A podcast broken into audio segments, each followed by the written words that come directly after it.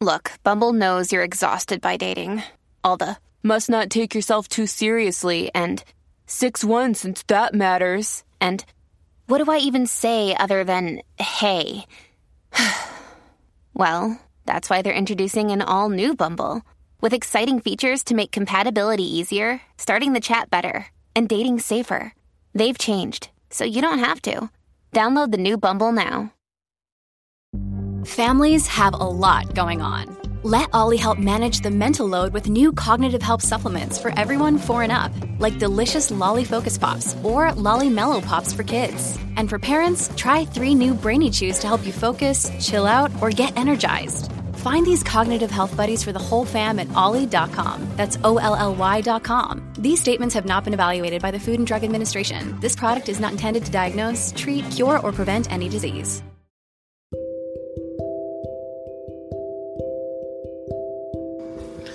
Guys, welcome back to the podcast. And if you're new here, welcome to the podcast for the very first time. I'm glad that you joined in. And uh, before we get started, if you're in any kind of danger, please dial 911. Do not listen to the podcast. Get help if you are in a dangerous situation. Um, just do not listen. I mean, it could be, and and it's not. I mean, it could be very dangerous for you too. So please dial 911 and get some help. Um, if you just need some assistance, uh, whatever that may be, for a situation that is not good and you are being abused, um, call the National Domestic Violence Hotline. Talk to an advocate. The number is 1 800 799 7233. Again, that number is 1 800 799 7233.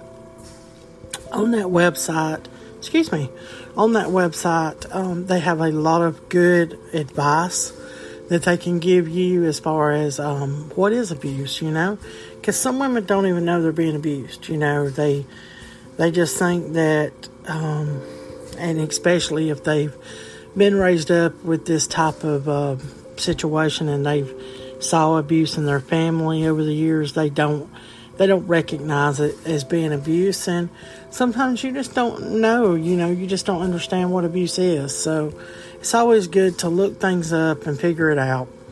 Um, it'll inform you on what gaslighting is um, and just different things like that because abuse is not always physical. It can be mental as well. I mean i think we all know that. There's several different types of abuse and that's just you know something to look into if uh, you think you're being abused. Um, and also for survivors, um, it is a good tool for survivors um, that are looking to maybe broaden their advocacy, maybe. Um, maybe they can get some information out of it. Um, but tonight's podcast, I wanted to talk about trauma bonding and what trauma bonding is exactly. And what you know, a lot of people wonder and ask the question. Um, it's kind of like, you know, why did I stay? Uh, that term came out. Remember a few years back on Twitter. Um, well, there's a lot of reasons why women stay, you know, and uh, but bonding trauma is got to do. I mean, trauma bonding. Sorry about that. I just said that totally backwards. Sorry. Um, trauma bonding has a lot to do with the fact that if you'll ever hear the expression, women just sort of um, are infatuated with their abusers. I know you've probably heard that term, or you know, they keep going back and different things like that, and they just cannot seem to break the cycle. Well, um, trauma bonding is when they're um, making excuses for the abuser and they feel as if the abuser is the victim. Like they're not even a victim. Like they're not even being a victim of abuse. Their abuser is being a victim. So some of the signs of trauma bonding, and let me just throw these out here.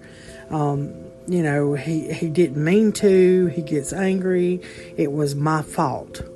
They automatically go to blaming themselves for the abuse, and then um, they, you know, say, "Oh, he puts up with me and he still loves me," um, and then they make the excuse, "He had a terrible childhood, and I feel sorry for him." And then, you know, they say things like, I can't help him to change. I can help him to change with love and support. Now, them are just a few of the things. And then they'll also say he doesn't deserve, uh, you know, he deserves a fair go at, you know, whatever's going on. Um, he never meant to hurt me, you know, and he was good to my kids, you know, or he was good to me at a certain time. They just make a lot of excuses for someone that is abusive. Um, their abuser, they make a, a lot of excuses. And a lot of that is due to bonding and trauma. Now, trauma bonding is when two people have went through trauma. Say, for instance, you might have grown up in a traumatic situation. Just the littlest things, um, you know, can cause trauma. Uh, as young kids, when you might have went through, you know, something real small, real minute. You know, you could have lost a parent. Um, you could have just you know, been around abuse, you could have went through or seen abuse, anything that, you know, made you feel like you was trying to starve for attention, you're trying to get love from a parent, or, you know, and, and a lot of that is you just want to be loved. And you feel like that if you just hang on, you know, and you associate your feelings with not being good enough, you know, and if your abuser shows you love, even if he gives you trauma, there's still love there, then you, you grasp a hold of that, if that makes any sense to you. So that is a lot of what trauma bonding is. I mean, I could read whole paragraphs, you know, that I've read about trauma bonding, but that's just my best definition of what trauma bonding is. And um, some of the things uh, that you can do to break the cycle is, you know, when you first start, you know, speaking to someone and you, you say you want to date somebody, always check someone out thoroughly. And when someone starts telling you, hey, they love you within a few weeks, no, that's a red flag. Um, because, you know, norm, normal people don't start falling in love after a few weeks. I mean, I've heard of all this stuff like love at first sight and you know, there may be some, you know, people that do actually do that, but you know, normal relationships are not like that. You know, you start out knowing that person, getting to know them, knowing their background, and if if you're constantly hearing them talk about an ex being crazy, then nine times out of ten, they are the ones that have the issue, not the ex partner. So that's another sign to look for. If they're talking about their past or their ex and they're they're throwing off the blame on her, um, that's not a good sign. Okay, and um, you know you just you don't never jump into something straight away because once you do that, I mean you just you don't know them, you don't know their their past, um, you know, and and you know that goes kind of back to you know, with Tina's Law. I don't know if you've ever heard of Tina's Law. I'm pretty sure I've talked about it.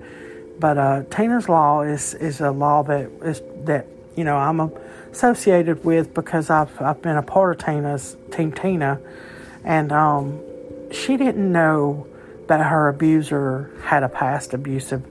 Uh, he had abusive tendencies and he was abusive in his past. So when she got with him, she didn't know he had an abusive past. Um, she was a very, her name was Tina Stewart. She was a very loving, kind person. I mean, she would give food to the homeless, had a very big heart. And so that put her in a very vulnerable situation to fall in love with someone that was very dangerous and very abusive.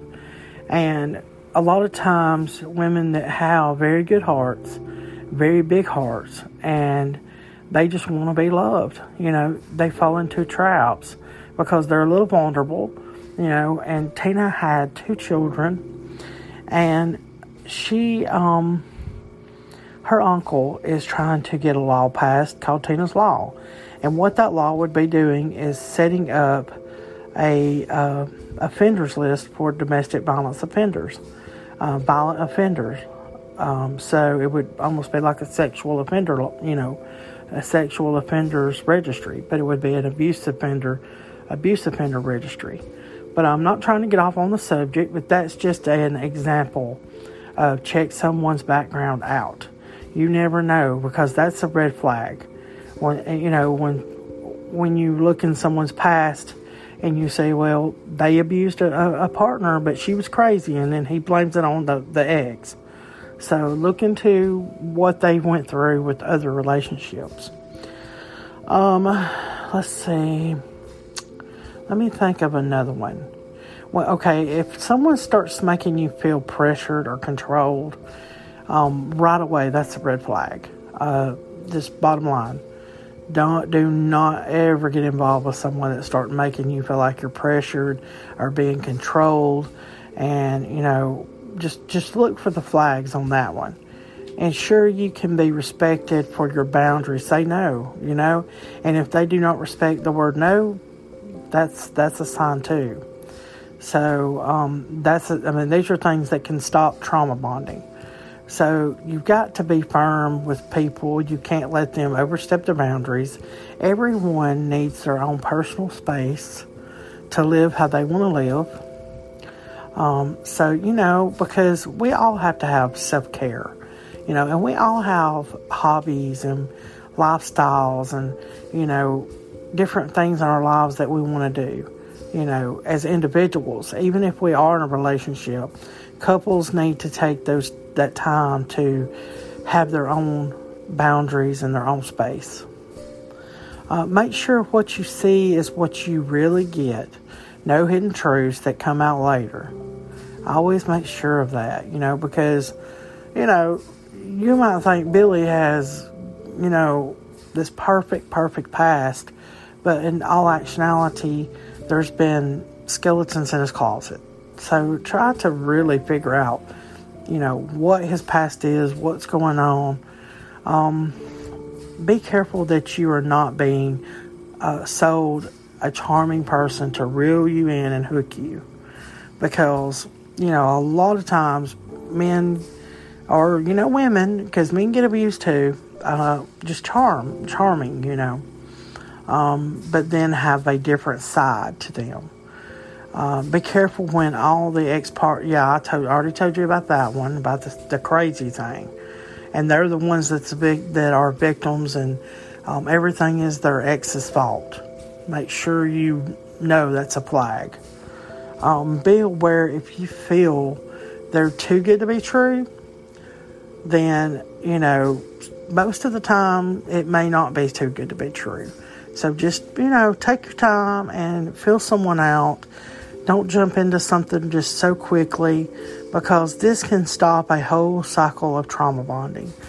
And, um, you know, them are just some of the tips that I have that I've read um, that could may help you out.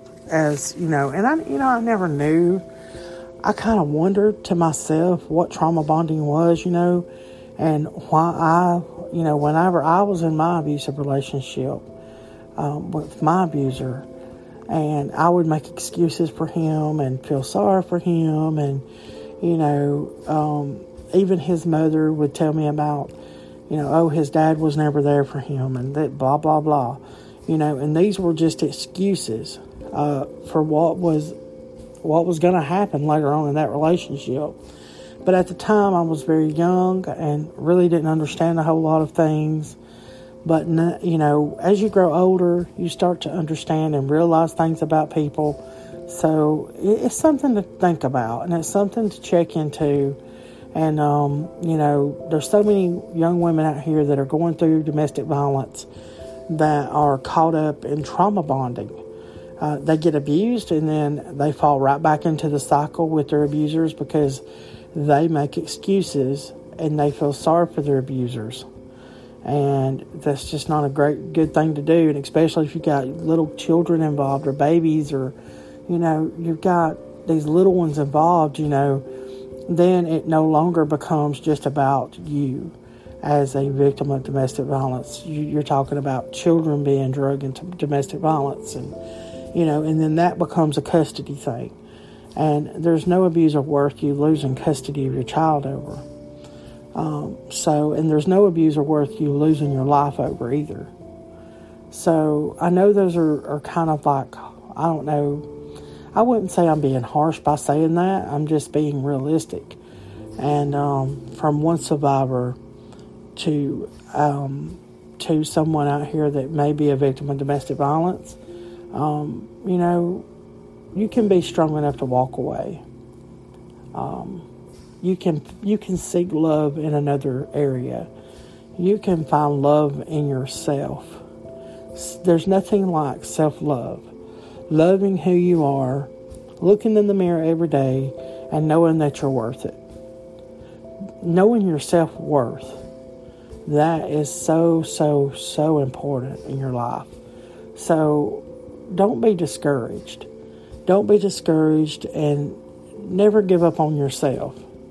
Because when you put up with domestic violence and abuse, it's sort of like you're giving up on your on, on you. You're giving up on yourself because you're allowing someone to mistreat you and someone to belittle you and put you down and make you feel like you're not worth it.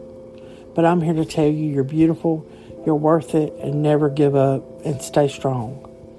And I, I wish all of you freedom from domestic violence and lots of love and um, a wonderful year in 2020. And I hope that it's a, a violent free year for you and that you do not have to deal with violence from nobody. So, um, that all being said, I hope you guys got something out of tonight's podcast. I'm sorry if I flubbed up. I'm not going to edit this. This is just raw in your face. And um, I love you guys if no one else has told you today. And um, I'll talk to you on the next podcast. So um, stay beautiful, stay strong, and know that you're worth it. Talk to you later, guys. Bye.